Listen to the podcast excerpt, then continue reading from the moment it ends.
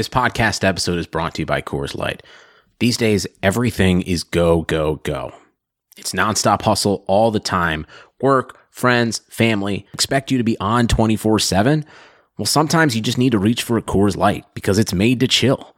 Coors Light is cold lagered, cold filtered, and cold packaged. It's as crisp and refreshing as the Colorado Rockies. It is literally made to chill. Coors Light is the one I choose when I need to unwind. So when you want to hit reset, reach for the beer that's made to chill. Get Coors Light in the new look delivered straight to your door with Drizly or Instacart. Celebrate responsibly. Coors Brewing Company, Golden, Colorado. Cannot play with him. Cannot win with him. Cannot coach with him. Can't do it. You play to the game. I mean, listen, we talking about practice. Not a game, talking about.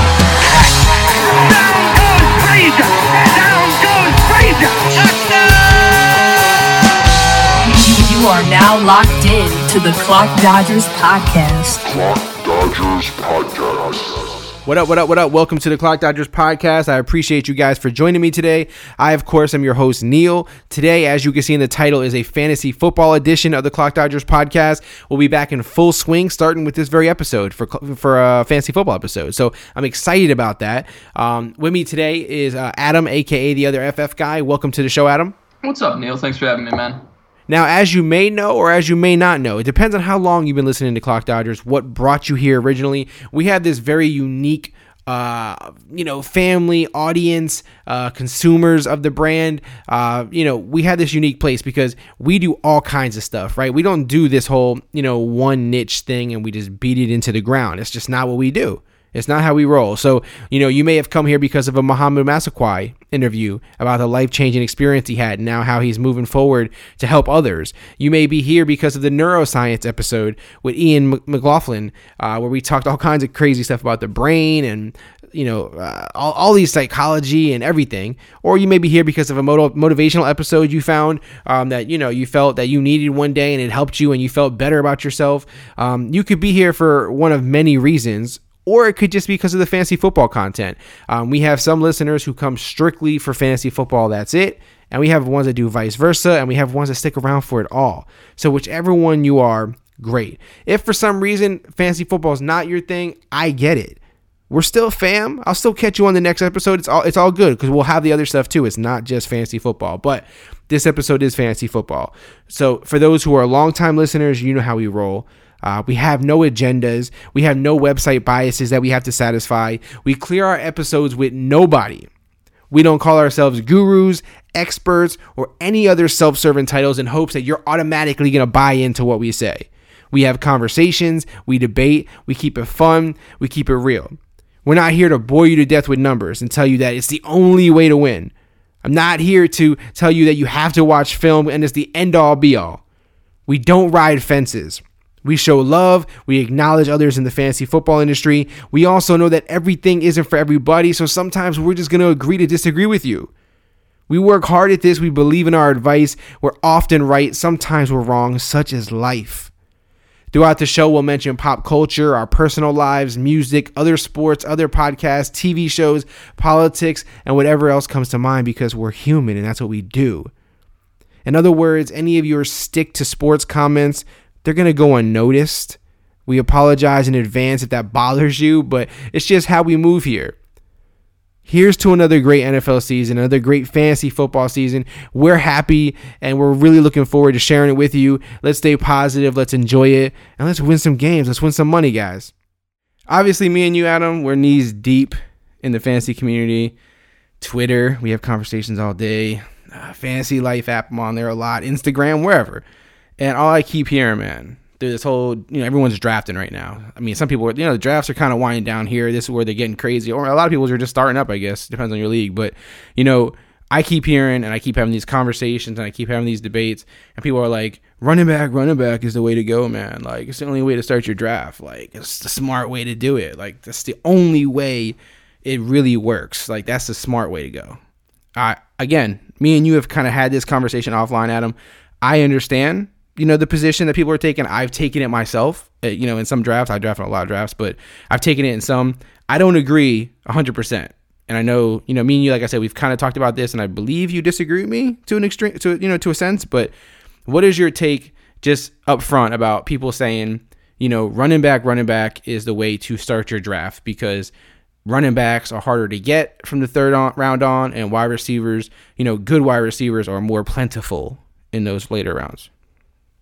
Honestly, it makes it feel like I jumped into a time machine. Like I feel like I'm at the beginning of the 2000s again, and it's like uh, everybody has to draft a running back in the first two rounds. It's like it's the only position that matters. And I mean, while there has been a running back resurgence, what we've seen if you go over the last decade or even the last five years is that wide receivers have often been the more reliable, more dominant position overall. Um, there's a lot of people who have done great work specifically on the subject, uh, particularly like over at RotoViz. They've done great work just around the concept and tenets of zero RB, specifically relating to the volatility of the running back position, both based upon injuries and just one year wonders, guys who flash and then just completely do nothing. Guys like CJ Spiller come to mind. Uh, ultimately, you know, we see similar things to the wide receiver position, but to a lesser degree. So I think that the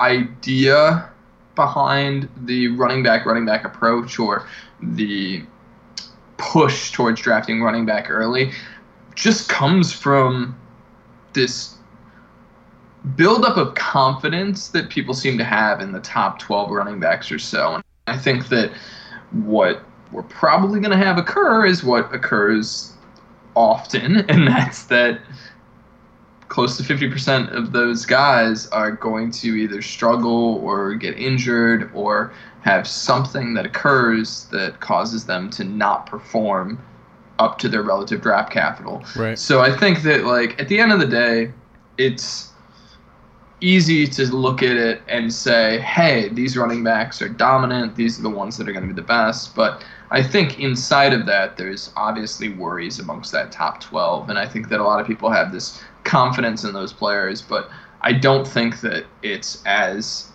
reliable as everybody wants to make it out to be. Yeah, I mean, you like you kind of mentioned how it reminds you of like going back in time because that was like at some point that was like what everybody said. But I do feel like I don't know if it's a, a, faction of fantasy football players or just you know a majority or what, but like I feel like every year we do this, and every year it's like not really true, but like every year people go back to this. I just I don't know if it's like the easy way out or like the the most obvious thing to look at, or I don't know why it's so obvious to people or why people get so you know fanatic about it every single year. Um, but you know, you I mean, obviously, you know, just me how I play regularly. I'm kind of a zig when people zag kind of guy, or um, you know, I'll take more gambles, or I, I, mean, I just love wide receivers and like PPR backs anyway. So it's easier for me to you know tell myself, hey, just take the good wide receivers right now, the amazing ones, and like I'll get some backs anyway in the third or fourth round that I like. So it doesn't really matter. You know what I mean? Um, so I guess it just kind of confuses me that people get so like gung ho about it, like. I don't know, man. People like it's one of those strategies that for some reason people will not like let go of when you conversate about it. Like they're so attached to it. And like they don't want to they almost don't want to even see what you're saying. Like they don't believe you. Do you know what i mean? It's like you're an idiot if you don't get why they're saying it. Do you know what i mean? Yeah it's because people think it worked last year. But the ironic thing is that people have this selective memory where they don't remember the fact that guys like kareem hunt and alvin kamara were zero running back targets. Essentially, yeah. like if you drafted zero running back last year and started your draft with six wide receivers or more, you were trying to target guys like Kareem Hunt, who's, you know, of course, after Ware's injury, his ADP skyrocketed. But Alvin Kamara was available in like the 11th, 12th round of almost every draft. And essentially, like, those guys now get lumped in with the idea of early running back because that's when they're going now. But that's not really what happened last year. There wasn't this giant reliability of those top running backs. In fact, uh, while I'm going to let you talk, I'm going to look up because I'm curious because I don't know offhand actually how many top 12 running backs that were drafted last year really had a reliable fantasy finish. So yeah, what are your thoughts on that? Yeah, I mean, I, I agree with you. Like you, like you said, a lot of times there's running backs that sneak into the top ten, or you know that people do get late, and we think like, oh, you know, that means we have to draft running backs early, but it's not really like you said. It's not the case half the time. It's these other running backs who sneak into it. I'm trying to think. I'm not looking at the ADP right now in front of me. I have to pull it up. But guys, do you do you know offhand like guys that are going in the third round running backs typically like the kind of the top guys that are going in there? Is it like Joe Mixon in them? Right, Joe Mixon in the third round. Yeah. Yeah. So right now in the third round, often um, you're gonna see a mix of Joe Mixon, uh, McKinnon, Alex Collins. right? What's that? McKinnon. Yeah, McKinnon's going in the third, definitely. He was going in the second much earlier, but now with the injury, he's going in the third. Actually, more the late third, turn of the fourth, from what I'm seeing.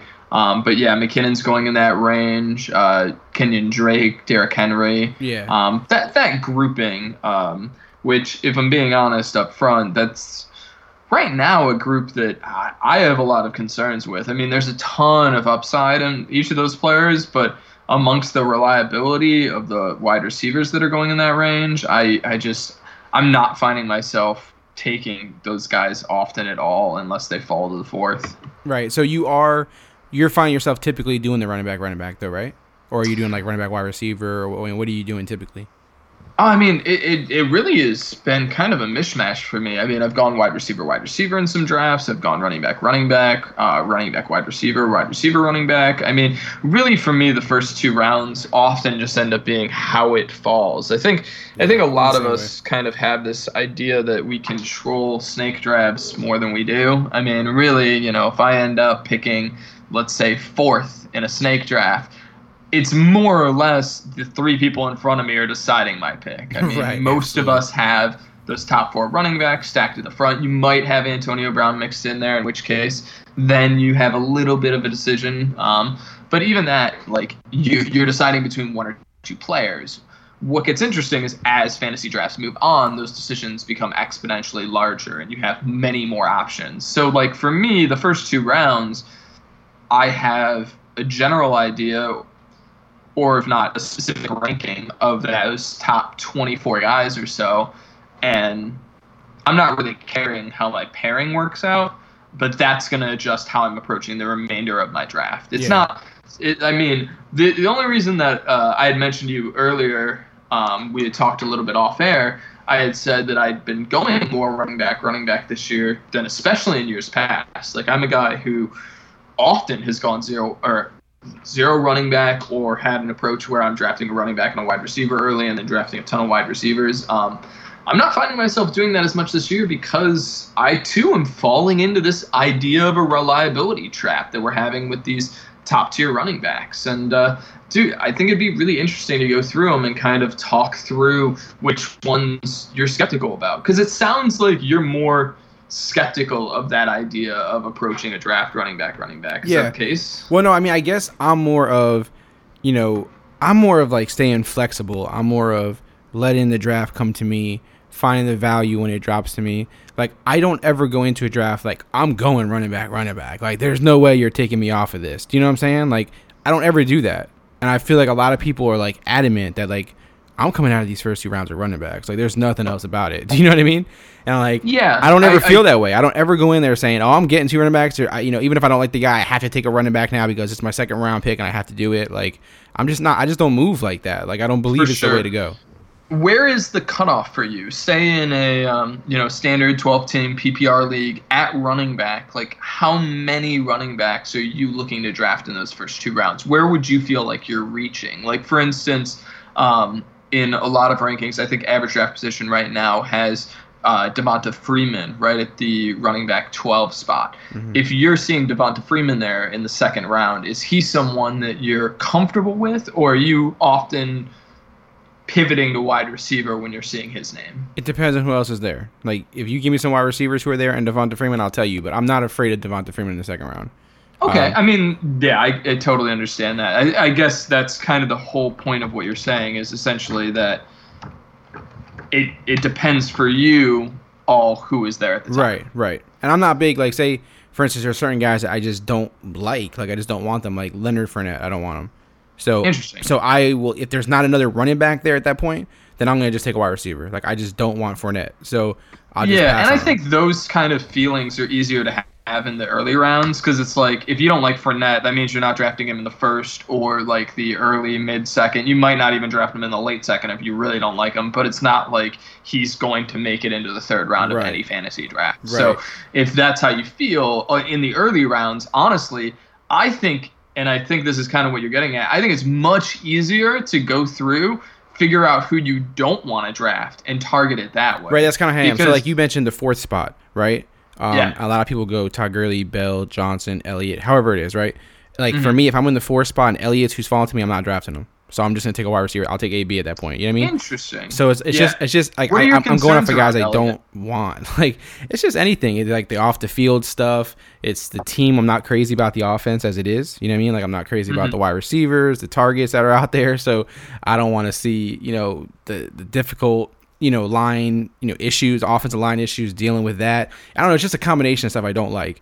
So like guys like Elliott and Fournette are two guys I just avoid. So Mm-hmm. at that point, I'm taking wide receivers if the running backs aren't the ones that I want. You know what I mean? So Yeah. Have, have you done many mock drafts or, or just, you know, drafts throughout the offseason where you ended up taking a guy like Antonio Brown in the top four or taking him at like fifth even because those running backs went earlier or, or that's the position we're in? Yeah. Because But I have it, it, it, would be mocks. see, it's like, been, it's mostly been like mocks. How those have turned? Okay, mostly been mocks. yeah, because I've done most of my leagues this year. I've just happened to be at the end of the round, the first round. So um, it's either been first pick type thing or you know 10, 11, 12, and those guys really aren't you know part of the issue at that point. So Gotcha. you know I don't go that Because. I think the thing that's became most difficult for me with drafting wide receiver early, especially Antonio Brown, has been um, this push for getting running backs early makes it so when you draft a guy like Antonio Brown, you're having to get real confident on a player like Jordan Howard in the second round, who I'm not as confident in PPR with the presence of Tuveri Cohen and the change in the uh, coaching staff there.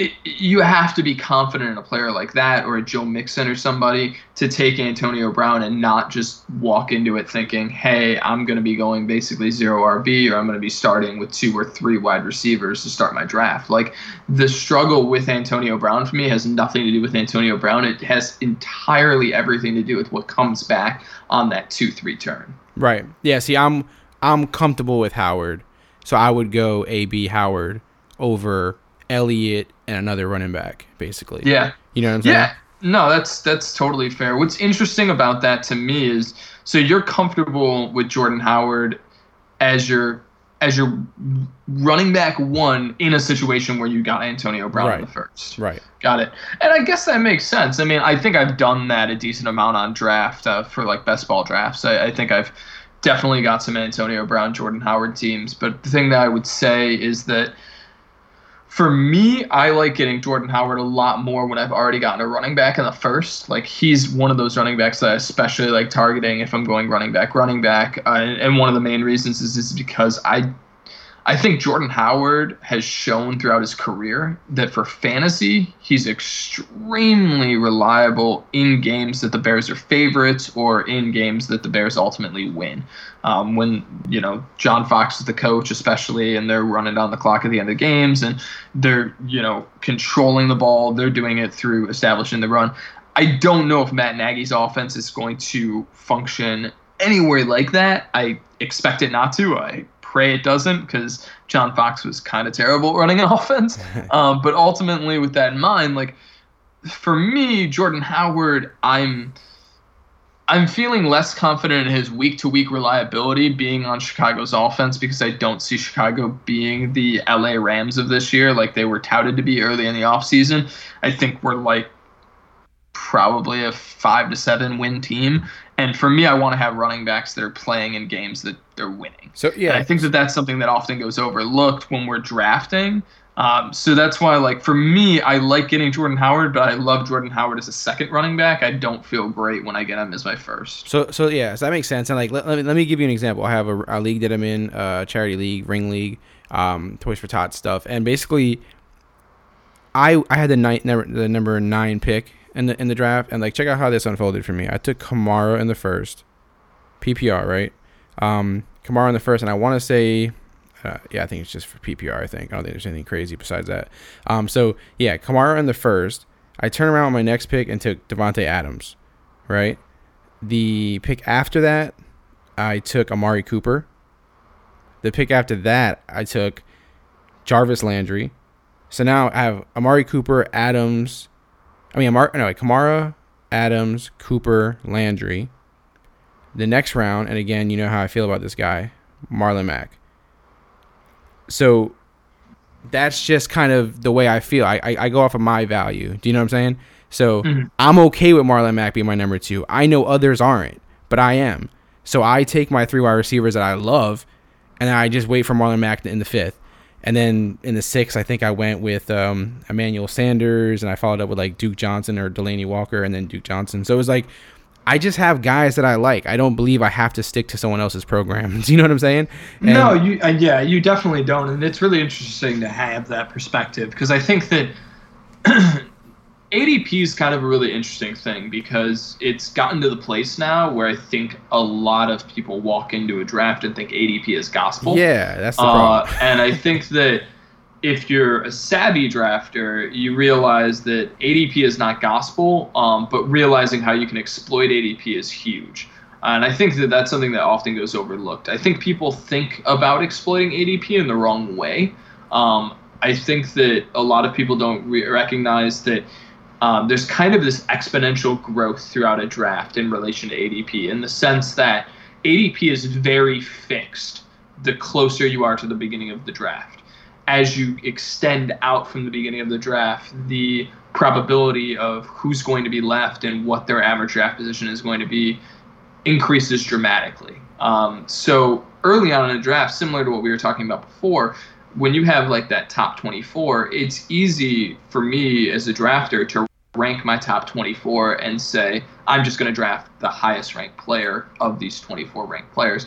Because there's really not going to be too much jumping around. Right. I mean, in most drafts, people are going to stick pretty relatively close to average draft position. That becomes even more so the case when you're drafting on things like the draft app or MFL 10s, where you have people who have been drafting basically all summer and they become pretty locked into average draft position. Um, so what I think is interesting though is as you expand out, even the third, fourth round, you can see it shift a little bit more where players get drafted, you know, maybe a half round in either direction.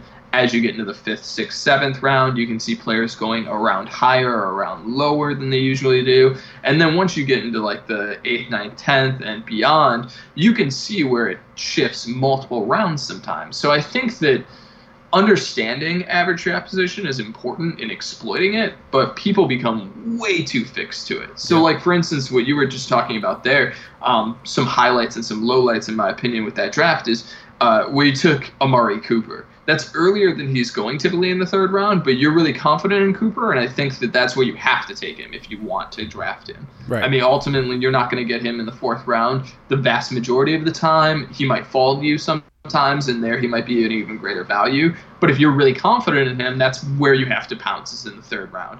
Meanwhile, with Marlon Mack, for instance, you took him in the fifth round. His ADP right now, I think, is in the eighth or ninth round. He's really dropped a lot with the injuries in the offseason and um, just really the uncertainty overall with that Colts backfield. So I think in that situation, even though it's deeper in the draft and his ADP is going to shift more, you might have been able to wait a little bit longer on someone like Mack. But that's really the game you're playing. You know, the farther you get out in the draft, the more likely it is for his, you know, draft position to have a much greater variable from its average draft position. Right, right, definitely, definitely, and obviously with the way I'm drafted because I'm not taking, you know, running back, running back, running back, or running back, running back, then I'm forced sometimes to take a running back earlier than others would, out of fear that somebody else is going to take him that doesn't need him as much as me, but they're just going to take him. Do you know what I'm saying? Exactly. Yeah. Yeah.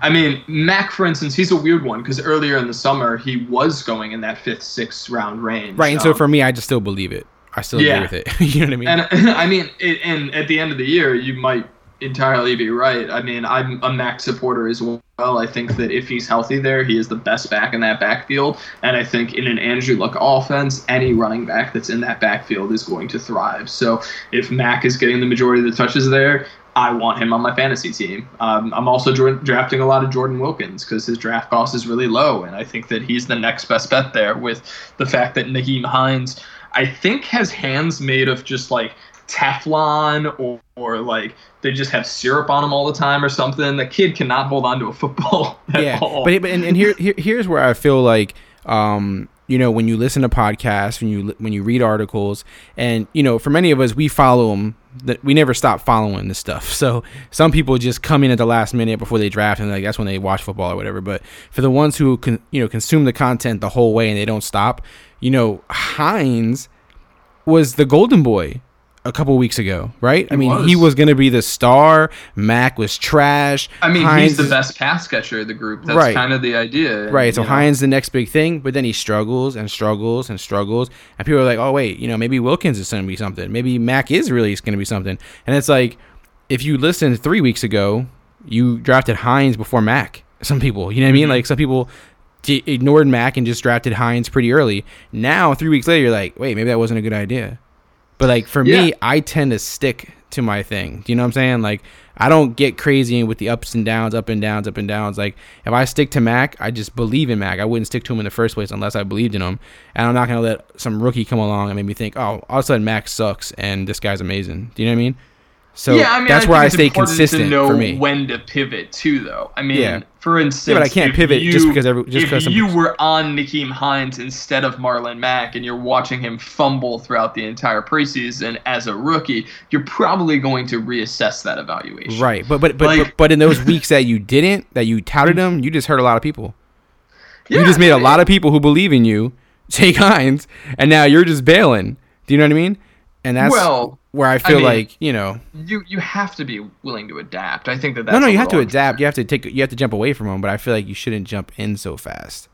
You know what Yeah. I'm saying? Oh, People yeah, would jump in completely. super hard. They they went crazy with him. Like it wasn't even like, oh, this guy might be a thing. Like it was like, oh, he is. You know what I mean? Yeah. I think that that's what makes fantasy football interesting is because I think the vast majority of people that you have um, speaking on podcasts often are people who draft in bulk. And when you draft in bulk, say you do a ton of best ball leagues, you're just in a ton of leagues, you're able to have like shares of players like you you know you're going to have maybe more marlon mack than you have jordan wilkins but you still have some jordan wilkins or something to that extent the problem is is those people are often talking to people who are only in a Exactly. handful I was just gonna say maybe you should And do a best this- ball podcast then because you're not helping the average person. You're not helping even a you know a person who plays a lot that just doesn't play best ball. Like you're just you know maybe you should specify that.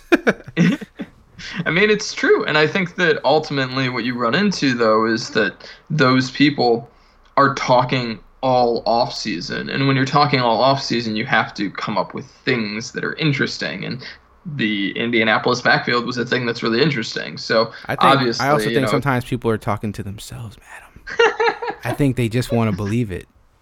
you are really just down on Hines and just so happy that you've been uh, right on Marlon. Marlon I mean, Mack. come on. Like, I, again, I'm not happy that he's not good. I mean, he could be still good. Maybe he's just having some, you know, rookie fumbles or whatever. But I just think, you know, people should temper the highs and the lows. Kind of meet somewhere in the middle. You know what I mean? Well, yeah, of course. I think that that just happens with Twitter because Yeah. it's an echo chamber. So as soon as somebody touts somebody, you hear everyone else who thinks that that's a possibility agree with them, and then it just kind of reverberates out from there. So with the running back, running back thing, just to come back full circle here, so we can move on.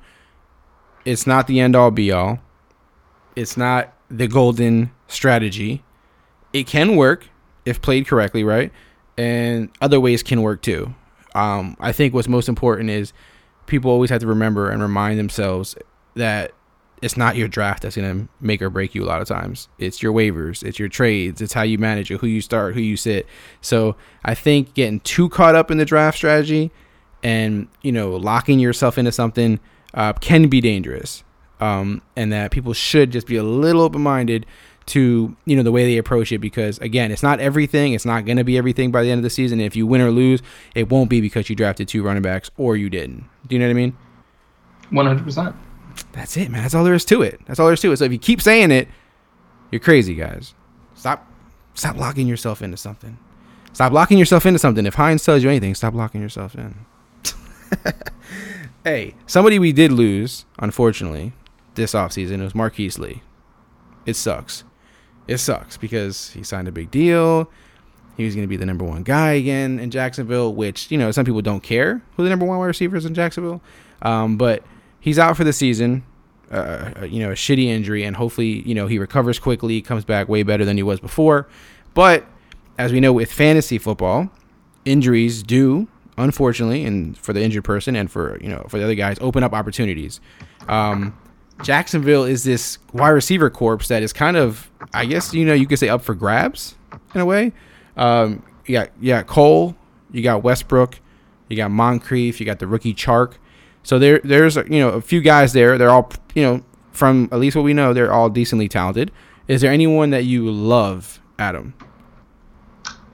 Love, definitely not. Um, Love is a I strong mean, word. It's complicated. yeah, it, it's a Blake Bortles wide receiver. I mean, if know, you have to pick one, is it Cole? Is it the obvious Cole? Yeah, I am drafting Cole. Um, I'm also drafting Moncrief. I think those will be the two starting wide Oh, receivers. goes uh, I think Westbrook based Is this Westbrook hate? I mean, to be fair, uh, this is based mostly on how many snaps they were taking with the first team offense Okay, during okay. preseason. Are we putting I mean, stock in preseason, Adam? Yeah, we are Okay, with the first all team offense. I mean, right, that's the only thing that I'll put stock into. But I'm just yeah, I mean, snap percentages with the first team offense are going to oftentimes be an indicator of who's going to be on the field more. That's not to say that Dede Westbrook couldn't flash. I mean, to be honest, like it's it's anybody's guess who comes out of that wide receiving core. I think that the best guess is that none of those guys have like a top 24 finish, and Gotcha. you know they're going to have some fantasy relevancy for sure. Um, but as far as like taking a late round flyer, yeah, I'll probably take some late round flyers on Keelan Cole. Um, I mean, in really deep drafts, I will take some flyers on Donte Moncrief. But So what's a late round flyer to you for Cole? Is he even a late round flyer at this point, or is he not moving up crazy because of Lee's injury? No, I mean, I I did a draft today, and uh, I can't remember exactly where he went, but I want to say like anywhere between the 11th and 14th round. So, know, he's he might be creeping up, but he's not, you know, creeping up to the point of being in like the single digit rounds or anything like that. Um, I think that he's had a average draft position in like the 13th, 14th round most of the year, so he might be in like the 11th now. I'm Um, in a draft that's still ongoing at the moment. It started a few days ago, um, Okay. post Lee injury, and he went in the eighth round, okay. eight That's- twelve. I I mean, the first pick of the eighth round. that that to me is a, a point where I I really just wouldn't draft him. I think there are way too many other wide receivers he went there. just just for just to you know kind of you know give an idea. He went before Devin Funchess. He went Whoa, before that's He Went before Randall Cobb, Will Fuller, Sammy Watkins. Uh, a lot of guys Yeah, after him. So I mean, Funchess like he he should be still locked in as Carolina's number one wide receiver. I mean, ultimately DJ Moore is going to cut into that workload, but going into the year, I think that he should be still locked in. I'd probably rather have Cam's number one wide receiver than maybe Blake Bortles number one wide receiver. But to be fair, though, I don't even know if I should because if I, I guess if you look historically, Blake Bortles has done much better with his number one wide receivers than Cam has, or at least it's been pretty close uh, in regards to what Allen Robinson did with Jacksonville. Um, so I, I mean, I don't hate it. I probably am not drafting him in the eighth round. Um, I think there's just more guys with with high upside on better offenses there. Um, guys that I think actually do have top 24 potential that are still in that range. Whereas Cole feels more like a guy who's going to be at best like a reliable wide receiver three or a Mhm. boom bust wide receiver three. Um, yeah, I mean, I don't know. Like it, to me, it's all relative to average draft position, and and yeah, at that point, I'm just I, there's just no way I'm to draft him. Yeah, so it sounds like we both kind of agree. We don't love anybody. We don't hate anybody necessarily. Um, if we're gonna pick a, you know, it's probably gonna go Cole, Moncrief, Westbrook. In your sense, it sounds like that's what most people will say. Um, I will say that I was a big supporter of Westbrook last year, so I do have a kind of a thing still. My my my my Hines kind of player, no.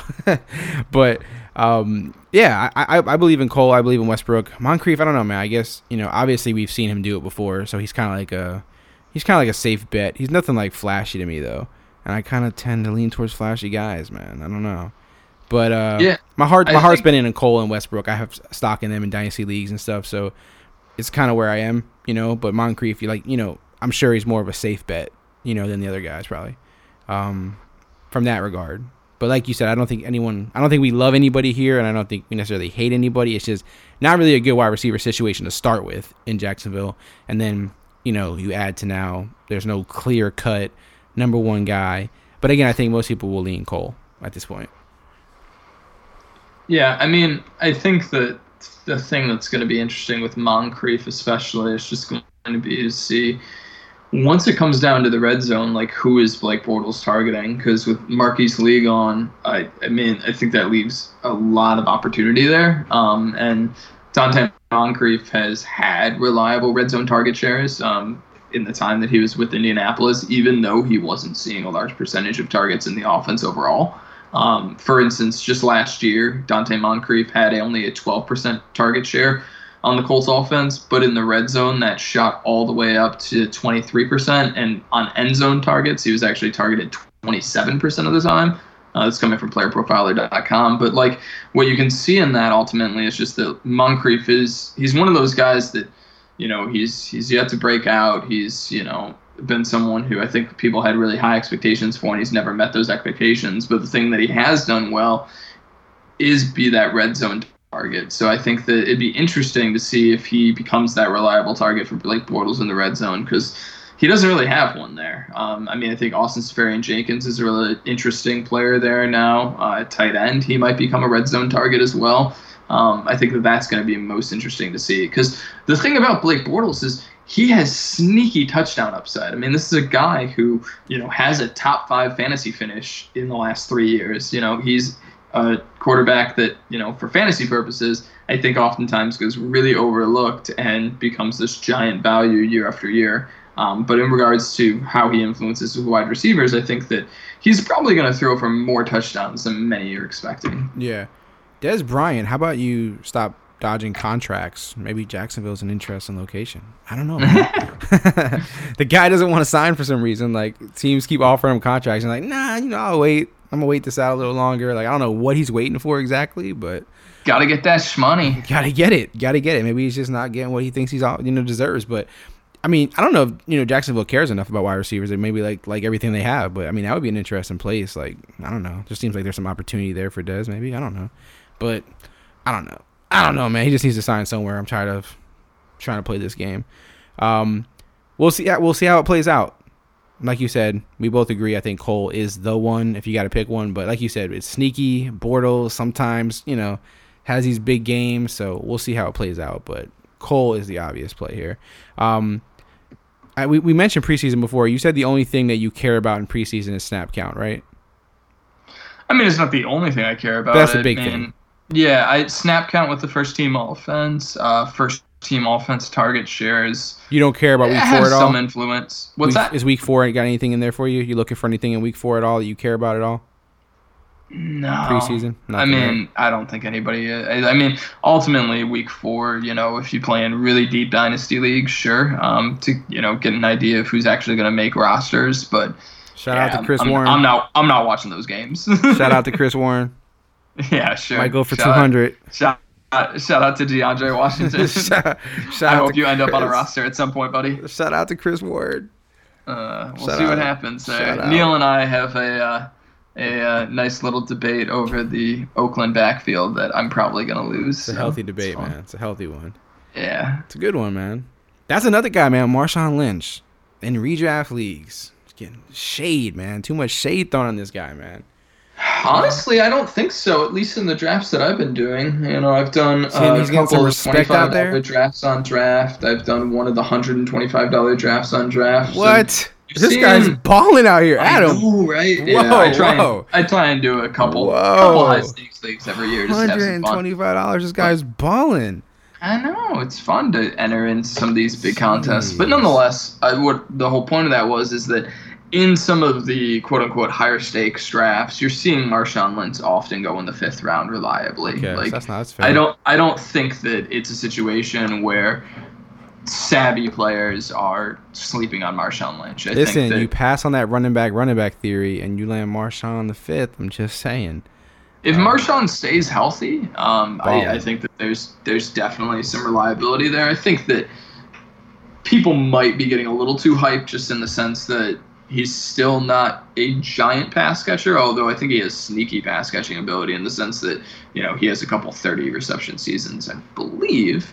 Feel like I have to look that up now that I've said it and uh, regretting saying it. Um, but with that in mind, I think that that offense also is just going to feed him in plus situations. Like when they're in the red zone, I think Jon Gruden is going to go old school football and just hand it to Marshawn Lynch four times and see what happens. Pretty much. And that's, you know, it, it's one of those, it's kind of a match made in hell in a way where it's like Marshawn Lynch maybe shouldn't even still be in the NFL, but he is and he's doing really well. But he's just kind of that like old school running back, like hard nosed guy who's just not going to go down. And it just fits Jon Gruden so perfectly. It does. Like, it does. they It have that same sense. sort of mentality. So, I mean, it, It it'll be- seems like Jon. Gruden could have been with the Raiders ten years ago, and Marshawn Lynch would have been there. And it's ten years later, and he's still there. Like he just kind of makes all they all. It's like a perfect marriage.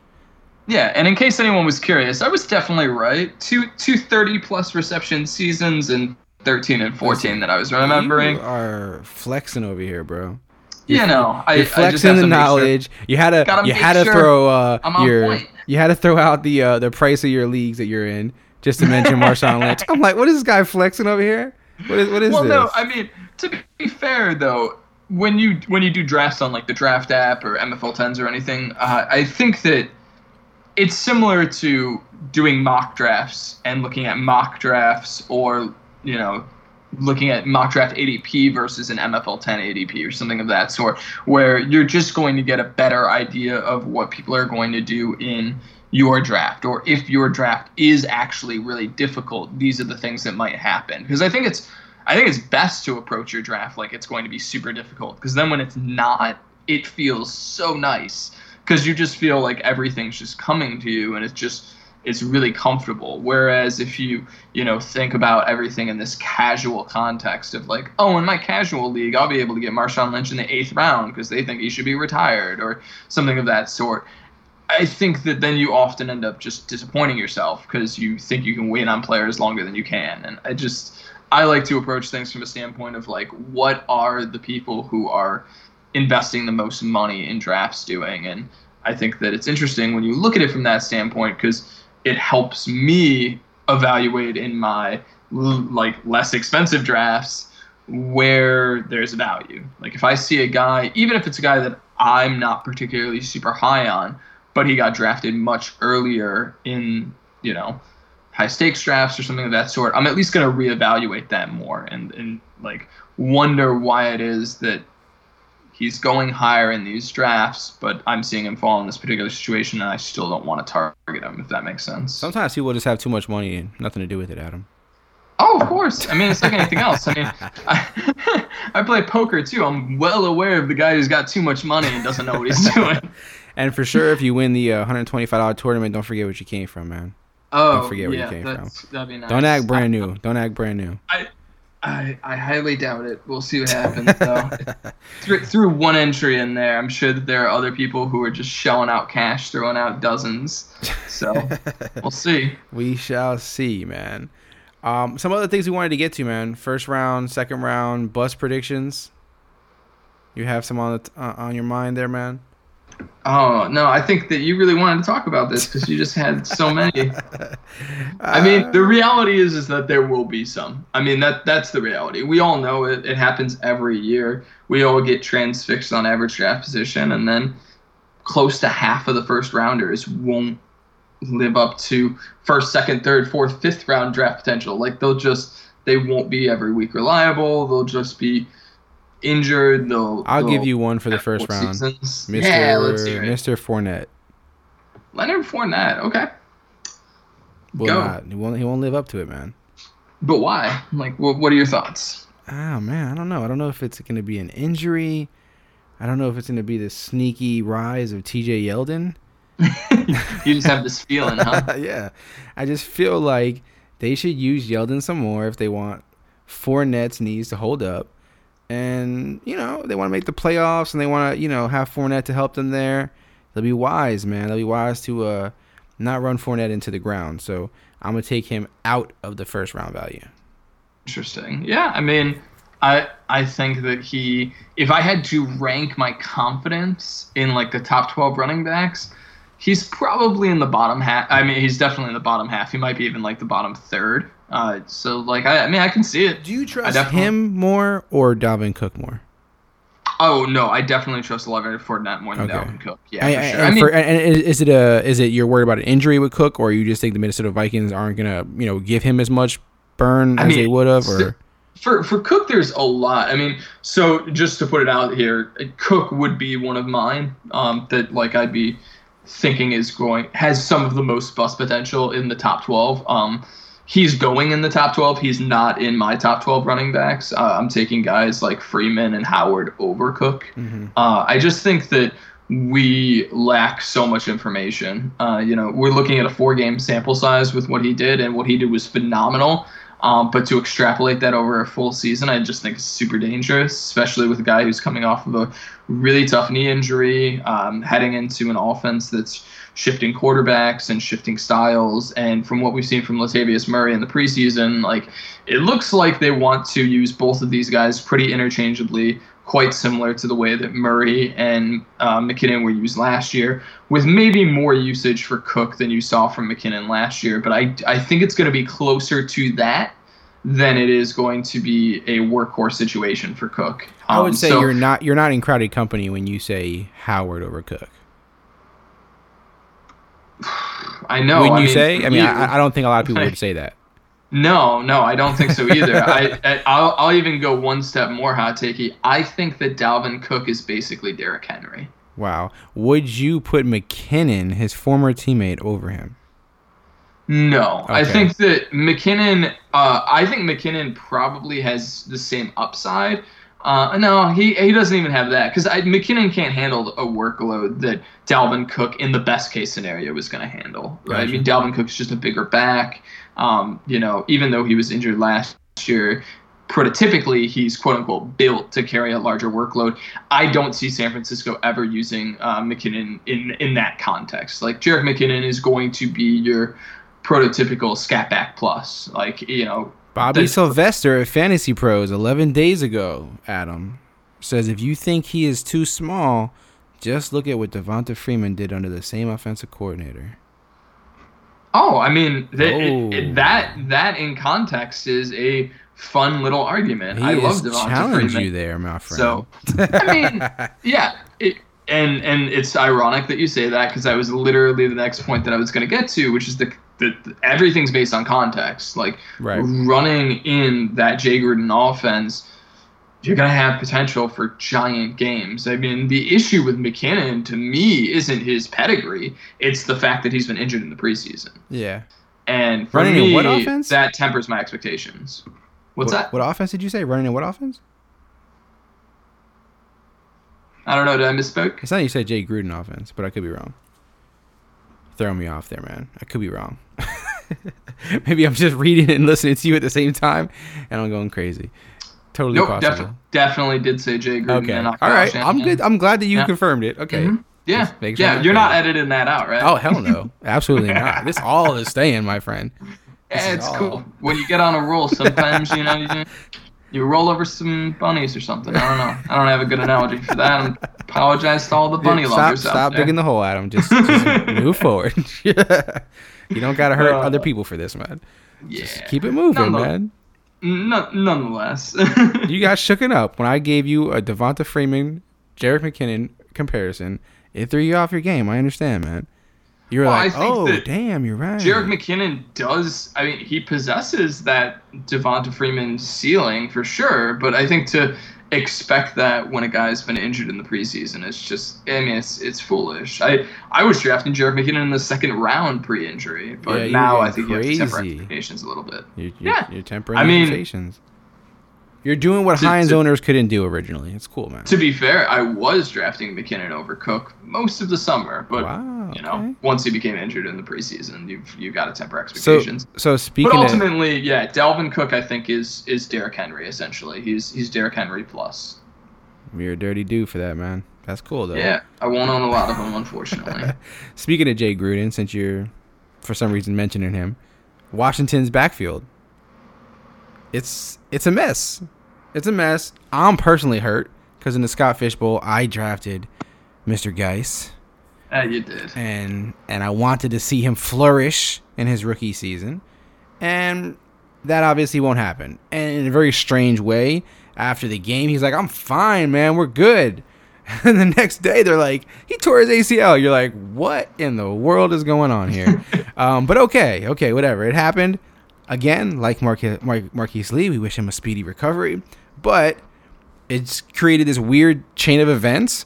Um, you know, you had the, the running backs that were already there, and they decided to throw Adrian Peterson into the mix. Um, what do we do here, Adam? This is a Yeah. uh, a, situ- a weird situation.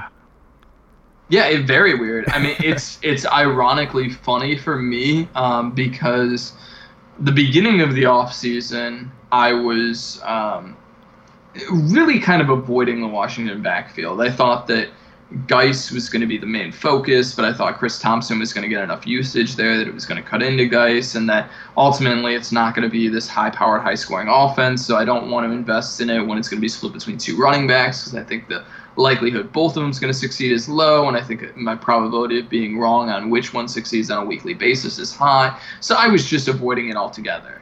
Then it came out that Chris Thompson didn't feel like he was fully recovered from the injury and thought that he might not be fully recovered until I think he said December, which is outlandish, but uh, is very honest. So I hope that's not the case now because it's weird in the sense that as soon as he said that, I jumped on Guice and then started taking Guice as early as the third round in drafts. Um, and luckily, I wasn't doing a to- ton of drafts during that time, or else I think I'd own way more Guice. Luckily, I didn't didn't do that. But what I've you know ran into now is the situation where without Guice there, it seems so ripe for Chris Thompson. Now they've brought in Adrian Peterson or the ghost of Adrian Peterson at this point. I mean, really, you know, he looked good in the preseason, but we saw Adrian Peterson look good in the preseason last year. Like he's a guy who's going to, as the season wears on, just become less and less and less and less reliable.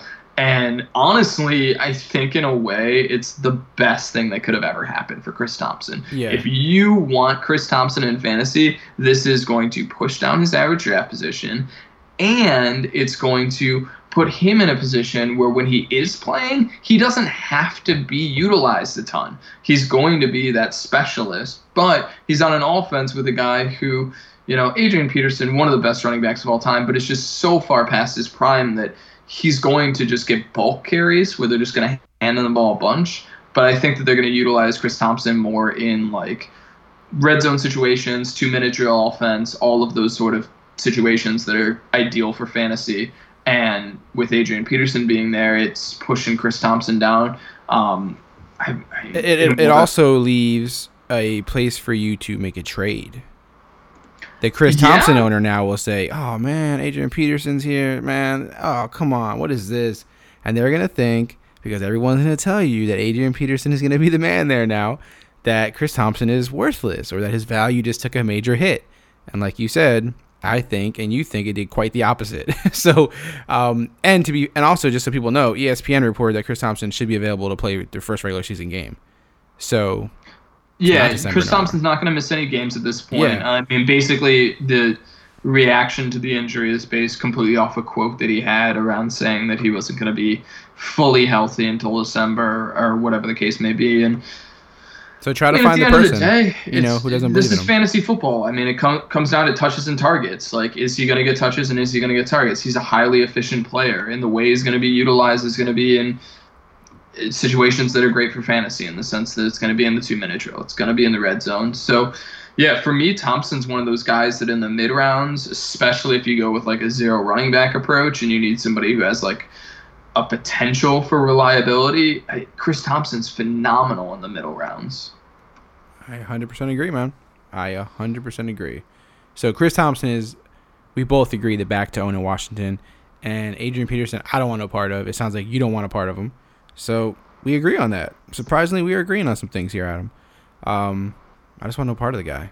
Maybe he will flash. Maybe he will have some moments, but I don't believe in it the whole season. Um, another situation uh, that you brought up that we should talk about here is how are we approaching some of these suspended players? How are we approaching these guys?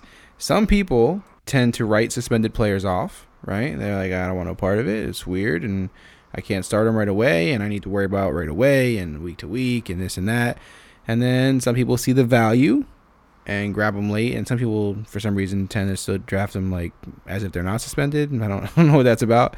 Um, some of the guys that you mentioned were Mark Ingram, Aaron Jones, Edelman, Winston. Uh, Winston obviously is probably the best value. You know, people can grab him late at most points in drafts, especially in one QB leagues. It's like not even a big deal. Um, I think the most interesting one here, at least from my perspective, I don't know what you're gonna say, but is probably Ingram. you, you came into that so confident, Yeah, and then we're like, I- I don't. as I'm looking at the names, I'm an like- answer for this one. Yeah, as I'm looking at the names, I'm like, is it Ingram? Maybe it's not. But no, I think Ingram is the most interesting one. I've been a big fan of Ingram every year, and just like Sean Payton, people claim that he doesn't like him. Fantasy fans don't seem to ever believe in him either. Um, but he's always paid off for me, you know, in fantasy leagues.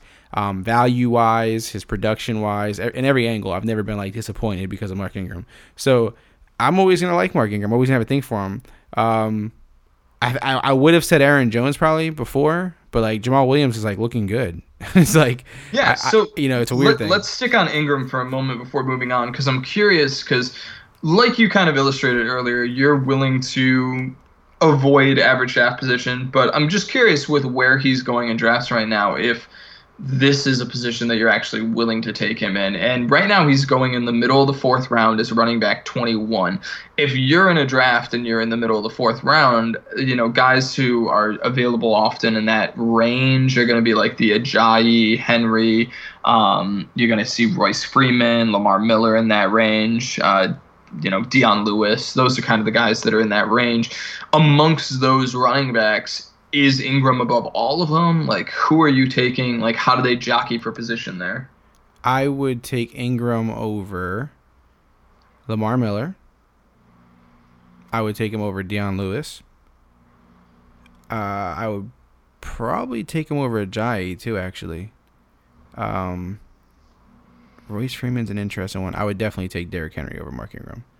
So that's kind of where I'm at. I'm a big Derrick Henry fan. Again, I know some people are down on him, but I believe in him. And you, we've had this debate on the podcast before with Dion Lewis and him. Um, I just believe in Derrick Henry a lot. So Yeah, so all right, I, I agree with you on every one of those except for Lamar Miller. Um, Lamar Miller, I I honestly I I haven't had to draft him at this point, um, but I probably would take him ahead of Derrick Henry. I think that he has the clearest path of anyone being drafted in the fourth round plus to being a workhorse on a prolific offense. I mean, what what Deshaun Watson was able to do there last year in the games that Deshaun Watson played, Lamar Miller was a running back one every single week. I mean, it's it's it's a situation where I don't think Lamar Miller is some insanely talented running back, but situation matters so much more in fantasy. And he's a guy who, for each of the last three seasons, has finished top 24. So he gives you that high floor, um, which is so rare at the running back position. But he also possesses a high ceiling. I mean, the guy has had top 12 performance or top 12 seasons, let alone top 12 weekly performances. And this will be the best offense that he's ever played in. So for me, Lamar Miller is at, at like the top of that group. But then after Derrick Henry, I, I too, I'm, I'm drafting a lot of Mark Ingram. I won't lie, man. My I want D'Onta Foreman to work out, man. And I think that's like my Lamar Miller hit. Like I know he's coming back from like this brutal injury and we have no clue, you know, how he'll come back from that, right? Or We- when. or when, or when. But like for some reason, I, I still believe. Like I still believe in D'Onta Foreman, and I guess I mean, he's had some amazing flashes. Yeah. D'Onta Foreman has looked So, great when he's. I would field, be in the group who would rare. yeah, I'd be in the group who would take Mark Ingram or take a Derrick Henry at that point, not Lamar Miller, and then go for the ticket and D'Onta Foreman later, and like hopes that he's gonna bounce back, you know, to a you know somewhere close to what he was before, or you know bounce back better. Who knows? And Sometimes guys just come back from these injuries like it never happened, but I would take the chance on Foreman later and like hope that he unseats or eats into Lamar Miller's time a lot. Do you know what I mean? Like that's kind of where oh, my mentality 100%. goes. I, ironically, it's it's interesting because um, uh, JJ Zachariason uh, has the the late round podcast, and earlier in the summer he talked about how to identify running back breakouts. So running backs that have the potential for breaking out. D'Onta Foreman fits a lot of the characteristics that he outlined in that podcast. Uh, I did a, like a small study on my own after that podcast came out, just to kind of look at at that time who were the running backs that kind of fit the criteria of past breakouts. And D'Onta Foreman, he was on that list. I mean, really, if it wasn't for the injury, I'd be right there with you. Um, but that injury is there, and from what we've seen, they're willing to rely on Lamar Miller. I mean, it's very similar in a way to what he experienced in Miami in the sense that like he's never going to be overused, but in the NFL as it is today, I mean, you don't have to have some insanely high usage. And Lamar Miller, especially starting the season, is going to be the guy in the red zone. He's going to be the guy in the two minute drill. He's going to be their quote unquote workhorse. And I think really outside of the first two rounds, maybe the beginning of the third round, like he's the next running back that you're running into that really has that potential where they don't have anybody else who's really vying for touches in that in that backfield. Yeah, I mean, it makes sense. It makes sense in that sense, you know. But again, I'm hoping to have the Foreman bounces back. He's gonna do like Boogie Cousins, man. They're both gonna bounce back this year from Achilles injuries. I'm holding out hope, Adam. I don't want Lamar Miller at that spot. I just don't. But it makes sure. sense though. It makes sense what you're saying. It makes total sense. There's no, there's no real way to knock it. Do you know what I mean? Like, there's no way to knock what you're saying or like say you're wrong because there's just not a way. There's like you said, there's nobody else there. If D'Onta Foreman doesn't bounce back to form or come back sooner than later, you know, there there is no knock. So I think he's a safe bet. Do you know what I mean? Um, so he, it, it definitely makes sense. It's just I don't know. I don't know. He doesn't. I don't know what it is about Lamar Miller, man. I can feel you coming around as you're saying it. You know, just, just No, I'm not mad at it him. some time to I'm not mad at him. I'm not mad at it. If you take Lamar Miller, I'm not mad at it. Especially if you don't go running back, running back.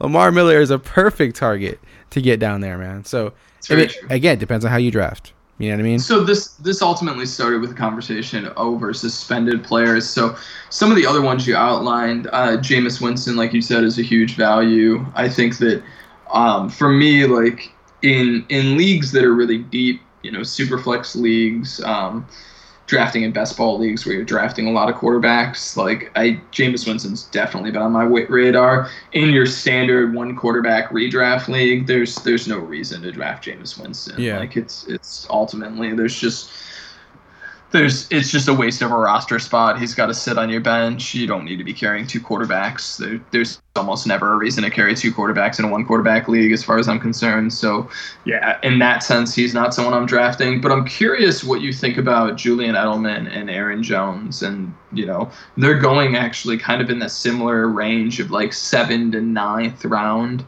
Um, but yeah, both of them, I mean, they kind of come from completely different perspectives in the sense that, like, Julian Edelman is someone who year after year has been extraordinarily reliable, but as he's getting older, you know, he has the suspension for steroid usage. So, you know, he has an injury that he's coming off of. He has a lot of these factors that would make people feel like they're down on him, but historically, he's been extremely reliable. On the flip side, you have someone like Aaron Jones, who historically he's shown flashes, but he's never been reliable. But those flashes have been super bright, and everybody gets super excited about his potential. So, how do you feel about each of those guys in those ranges? Have you been drafting either of them? So Aaron Jones, I felt better about before Jamaal Williams started looking really good. So like I think everybody did. Yeah, I was all in. Like, you know, hey, anyone buying Jamaal Williams, like they're idiots. You know, Aaron Jones is gonna come in as soon as he comes back. It's his job. There's no question about it. And now I'm like, ah, I don't know, man. Like I think it might get split way more than I ever wanted it to there. You know what I mean? I don't think I really don't think they're going to commit to either guy. They're never going to say either guy is number 1. They're going to play the hot hand game and I don't really want a part of it. So early on I was, you know, big on them. At this point, you know, if I have to take one of those running backs because, you know, they fall to me, I take them, but I'm not itching for either one. I don't feel like when I'm getting them I'm like, "Ooh, I'm getting a value." You know, I don't I just don't care at this point because I feel like I'm gonna have issues every week saying who do I start, who do I play, Huh. what do I do? It's it's funny you say that because I I feel that way about so many of these quote unquote tandem backfields where you have multiple running backs that are being drafted, you know, in the top, let's say, ten rounds of a draft. Um, Green Bay is one that to me is almost an exception to the rule because they're such a high power offense.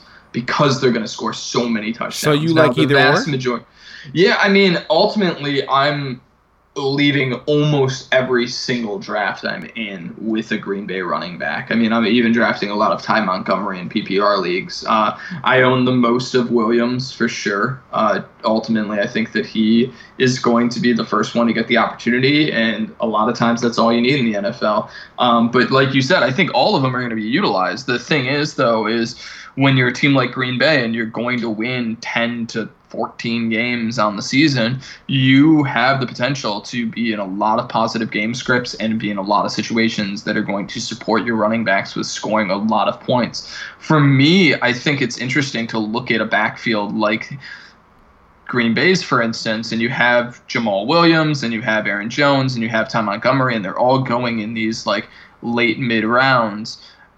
To contrast that with a running back tandem like Tennessee, where you have Derrick Henry and you have uh, Dion Lewis, and they're both going in the top 24 it's interesting because you most of us would agree if not everyone out there would agree green bay has a much greater potential to score more touchdowns and to just be an overall more proli- prolific offense than tennessee does.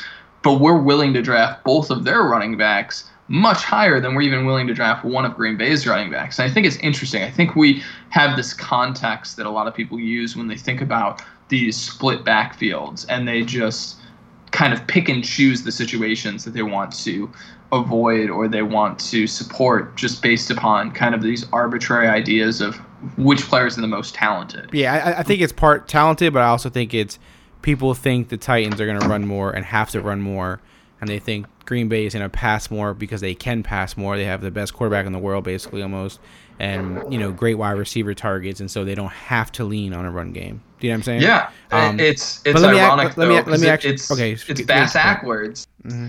People run when they're ahead. You only get ahead when you can throw the ball effectively. Like the pass sets up the run. It's not the other way around. Like these Right. offenses, Green Bay is going to be in so many m- more positive situations. Goal line. Most likely. I mean, you know, there's always the t- chance that Tennessee just jumps out and surprises everybody, and Marcus Mariota has an MVP season. Like, it's all in the range of outcomes. but the, the vast majority of people would not expect that coming into the year. Let me ask you this: PPR league, who are you drafting first? Aaron Jones, Jamaal Williams, or Duke Johnson?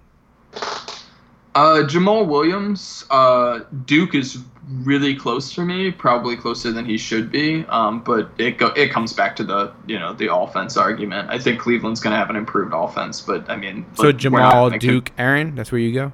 yeah, for okay, sure. gotcha. Yeah, yeah, definitely. Uh, I mean, it, it depends on roster construction too. Um, if I've drafted a lot of running backs early, I'm probably more apt to swing for the fences with Aaron Jones than I am to take Duke Johnson because while I think Duke Johnson's an awesome PPR back and probably has a good chance of finishing in the top 24 again, um, I, I'm I going don't Duke think he. I don't think he has top 12 out, upside. What's that? I'm going Duke before both of them. Interesting. So do, you, do you just think that Carlos Hyde is just not going to be involved there? I mean, to be fair, Duke's usage in the preseason was fantastic. I mean, it's exactly what you want to see if you like Duke Johnson the most. And I will say, in the Cleveland backfield, I'm du- drafting Duke Johnson first. Yeah, I think I think Nick Chubb and Carlos Carlos Hyde. Hyde eat each other alive, and Duke flourishes. I Yeah, think, I mean- I, I, I don't look at those two as an effect on Duke at all. Mm-hmm. Now, I think one thing that I'm concerned about for Duke is Carlos Hyde looking better because of Tyrod Taylor. Uh, I think that that's something that easily can happen when you have these mobile quarterbacks um, that are able to run things like the RPO and are able to make defenses second guess themselves. Uh, it puts running backs in much better situations. So I think there is that potential that if Carlos Hyde gets the first run at it, which it seems like is possible, he could look better than he's actually doing simply because of that situation. Right. Um, that would be my main concern with Duke Johnson is just from a workload perspective. You know, he's going to be utilized, but to what extent? And if Carlos Hyde just happens to look better because Tyrod is out there creating situations that are, are overall better for him than he's, you know, than he's seen in the past. that Right. You know, Carlos Hyde, he, he's not, he's no, he's no chump. You know, he's he's been No great for fantasy. He's he's had positive seasons. So. Yeah, he's not bad. He's not bad. Um, the last guy on your list was Julian Edelman. We haven't discussed him yet. Uh, Will Fuller or Julian Edelman for you? Julian Edelman, Chris Hogan or Julian Edelman? Hogan, like three rounds, four rounds higher. Marquise yeah. Goodwin or Julian Edelman? Oh, now that's a tough one. Um, I'm probably, I'm probably going Goodwin. It depends a lot on roster construction. If I go wide receiver early and I feel very confident in my wide receiver core, I'm probably just going to swing for the fences with Edelman um, because I think that once Edelman comes back, I mean, him being a top 12 wide receiver on a weekly basis is, I mean, unless you know he was using steroids and stopped using steroids and now he's just awful like what we've seen from Julian Edelman is about as reliable as it gets. I mean, honestly, the best comparable player for what he's done over the last few seasons is like a Jarvis Landry, Larry Fitzgerald, and they're going in the third, fourth round. So if there was no injury, I think Julian Edelman would be going, or I'm sorry, not injury. If there was no suspension, I think that Julian Edelman would be going in the third, fourth round. With him going in like the seventh, eighth round, I mean, depending on my roster construction, I love love adding Julian Edelman there, especially in like your standard redraft league where the first four weeks of the season, I mean, they don't they don't matter much. If you make the playoffs, that's all that matters, and you Yeah. want to be able to have a team that can just crush in the playoffs. And I think having a guy like Julian Edelman in the playoffs is going to be gigantic. Yeah, I feel like the Patriots are gonna play like pissed off this year. They seem very, very frustrated. I mean, in New England. they lost the Super Bowl. I don't know if people remember that. yeah, but they just seem like it seems like there's a lot going on in New England, man. And I feel like Brady, Gronk, Edelman, like all these guys are like, yo, like I got to get one more of these here before I go. Like I got to get the hell out of New England. Like it just seems I like a lot is people are boiling. also underestimating that Brandin Cooks left, yeah, and he was a top twelve receiver last year in PPR leagues. Like he didn't have a gigantic target share, but that was a large percentage of their offense. Like that's going to get divvied up between Hogan and Edelman once Edelman comes back. Like that's that that I think is going dramatically overlooked. And Gronk too. Like I'm drafting a ton of Gronkowski in the second round. I think that he has potential to just be gigantic while Edelman's out. Like I just I don't see it any other way. I think Brady's going to have to rely upon him. So I wish Chris Hogan was like more reliable. I think historically he hasn't been reliable. He's not, If you like- look at it on like a grand scale. However, if you look at just last season in the games he was healthy, he performed as a wide receiver one over the course of those games. Yeah. He had many wide receiver one weeks. He was fantastic at the beginning of last year. Um, I think that that's the sample that you really want to focus on Yeah. You don't want to over extrapolate it, but you know where he's going right now, which is in like the fourth round, maybe even the fifth round. I think. Uh, I'm curious, so I'm gonna I'm gonna look really quick here. But I I, feel- mean, I he's, feel he's like- a steal. Yeah, I feel like Chris Hogan's like one week is like he's gonna be amazing, and then we crash, and then oh he's gonna be amazing again, and then we crash. like I feel like we just go all the way up and then all the way down with Chris Hogan. Like there's no like middle ground. Like okay, I feel good. He's gonna give me 12 points at least. You know, it's like way up or way down, way up, way down. It's like ah man, it's just such an opportunity right now for him, and it's like if he could just capitalize on it, man, like he could be good. Yeah, I mean, right now he's going as the wide receiver 25 in PPR leagues in the fifth round. For me, like, I'm drafting that every single time I see it.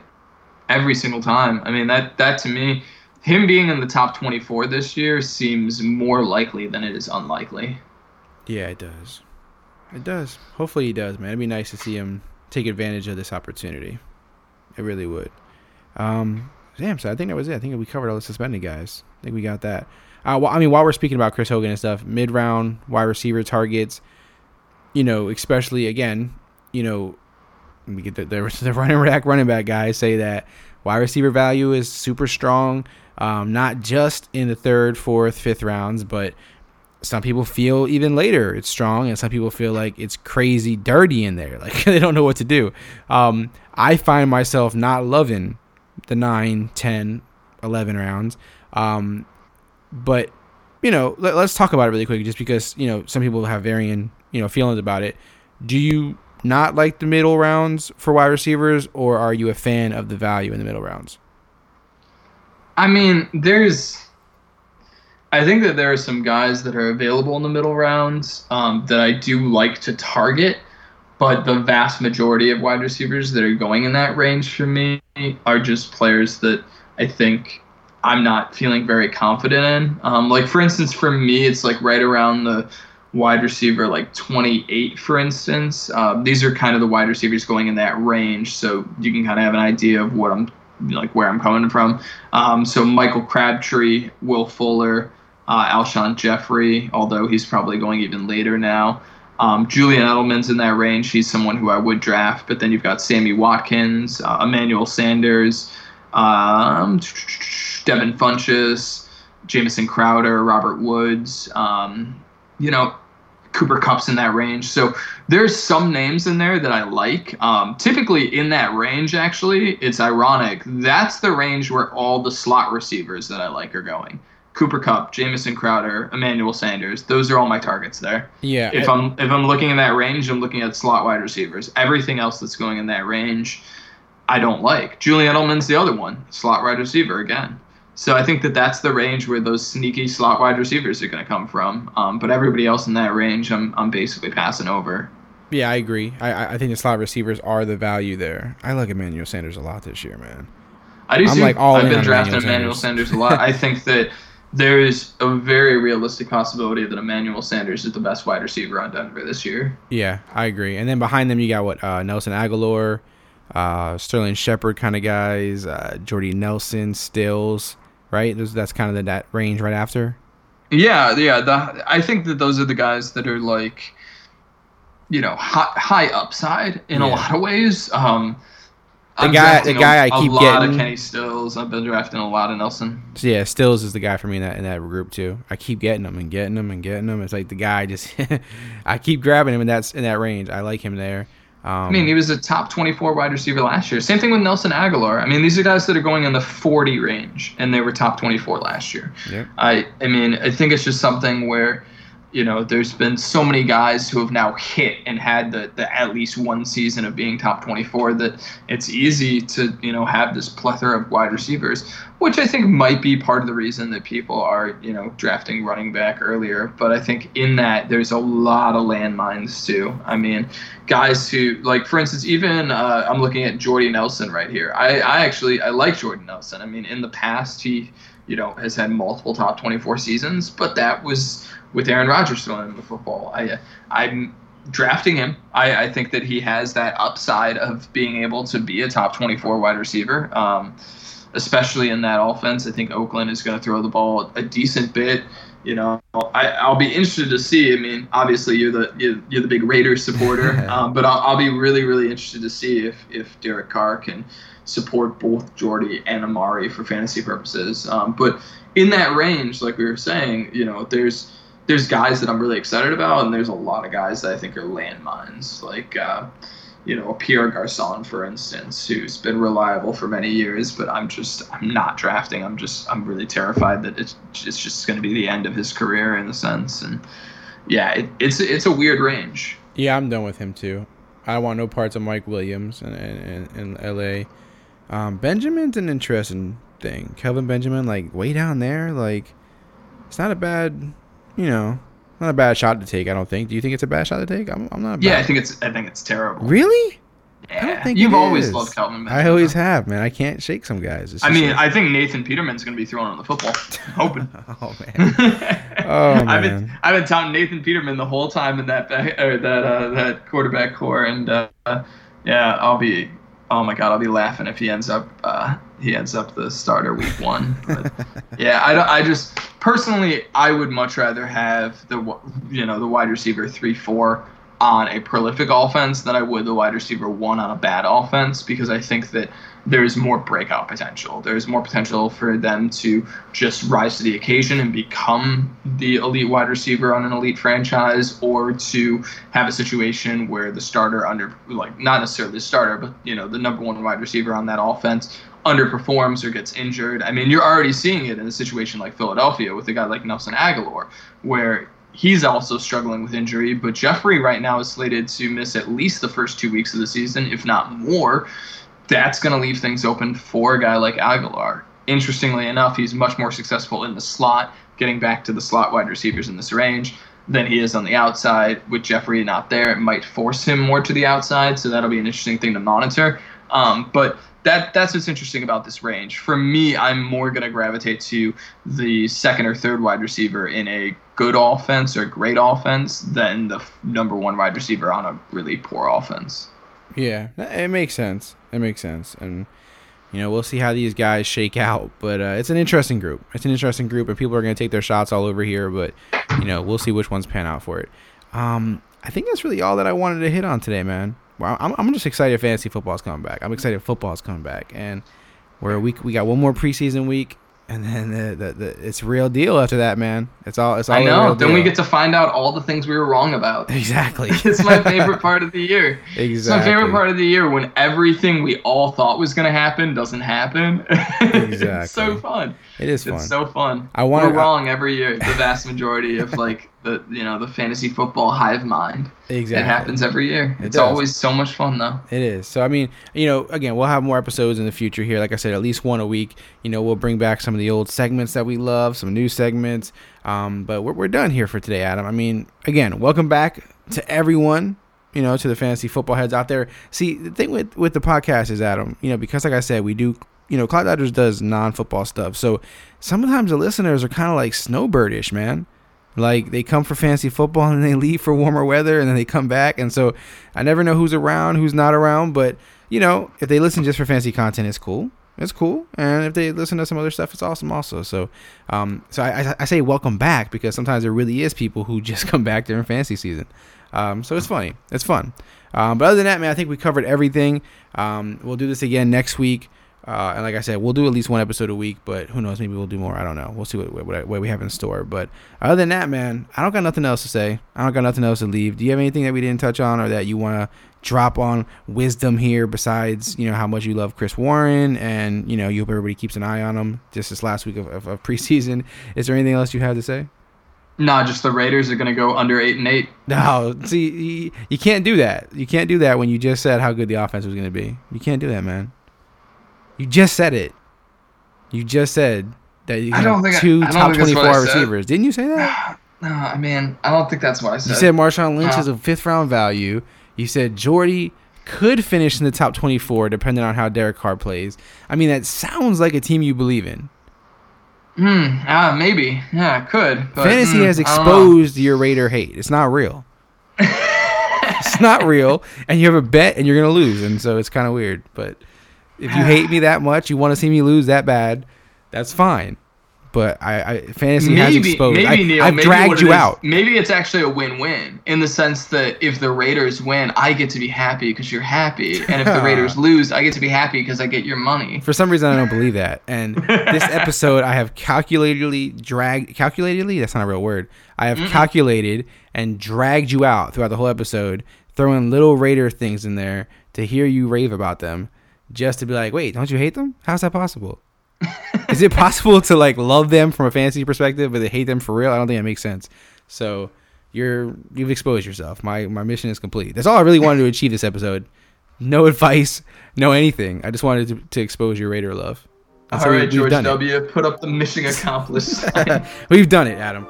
We've done it. But Adam, as always, man, be kind, be great, keep dodging.